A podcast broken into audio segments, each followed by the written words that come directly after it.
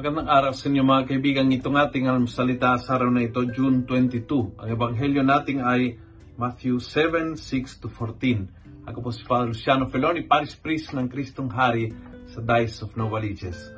Sabi ni Jesus, Do not give what is holy to the dogs or throw your pearls before pigs. Wow! Malakas ang dating. Kung anong mahalaga, sagrado, napakahalaga sa iyo tulad ng ah, ng perlas. Yan, tulad ng mga banal na bagay para sa iyo, huwag mong ibigay sa mga hindi marunong mag-appreciate.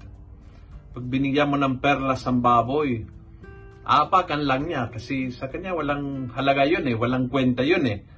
Kaya sabi ni Jesus, kung mahalaga ang isang bagay sa iyo, huwag mong ibigay sa mga tao na hindi marunong mag-appreciate na hindi marunong pahalagahan yung mahalaga sa iyo. Binigyan mong pakakaibigan sa isang tao na pera lang ang interes sa iyo o binigay mo yung yung ah, yung pagmamahal mo sa isang tao na ang ang hinahanap lang sa iyo ay gamitin ka lang.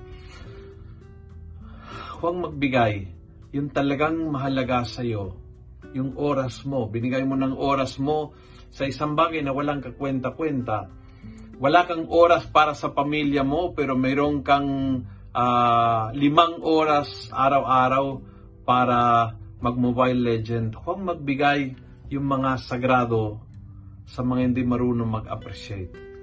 Yung talagang mahalaga sa buhay mo, ibibigay sa mga talagang mahalaga.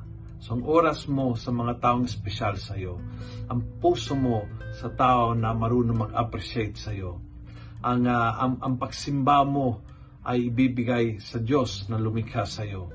Yung talagang mahalaga ay ibigay sa talagang mahalaga. Kung nagustuhan mo ang video ito, ay ishare mo naman. Punuin natin ang good news ang social media. Gawin natin viral araw-araw ang salita ng Diyos. God bless.